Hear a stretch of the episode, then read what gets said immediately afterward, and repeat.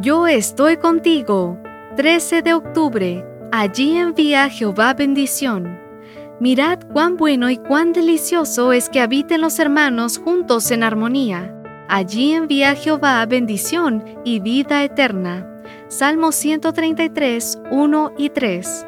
En una época en la que impera el individualismo, es normal que aún los cristianos cuestionen cuál es el papel de la iglesia. Si la salvación es individual, ¿qué sentido tiene la experiencia comunitaria que se vive en el templo? Quizá un relato contado por el pastor John MacArthur nos sirva para ilustrar el papel de la Iglesia para un creyente del siglo XXI.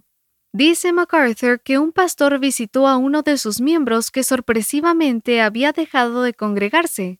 Al calor del fuego producido por la leña de la chimenea, el pastor lo invitó a tomar una parte más activa en los servicios eclesiásticos.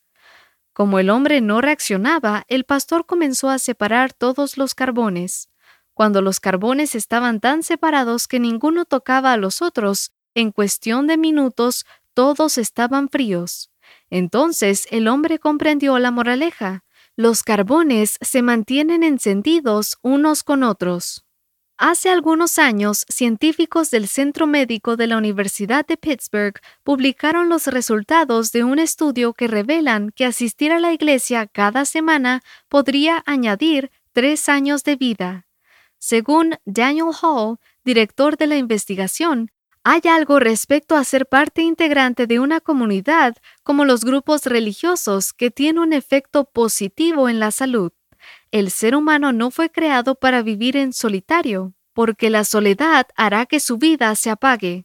Por esta razón, formar parte de la comunidad de la fe le aporta sentido a la existencia humana, ya que nos mantiene espiritualmente encendidos.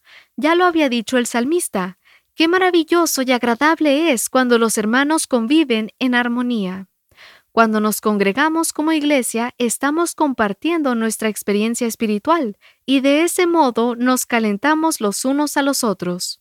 La Biblia describe a la iglesia como la familia de la fe, Gálatas 6:10, la familia de Dios, Efesios 2:19.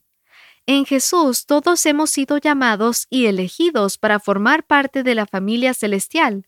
Somos diferentes, pero somos parte de la familia. La iglesia es tu familia, es el lugar donde los carbones individuales encienden unos a otros su vida espiritual. Y como bien dijo el salmista, allí envía Jehová su bendición y vida eterna.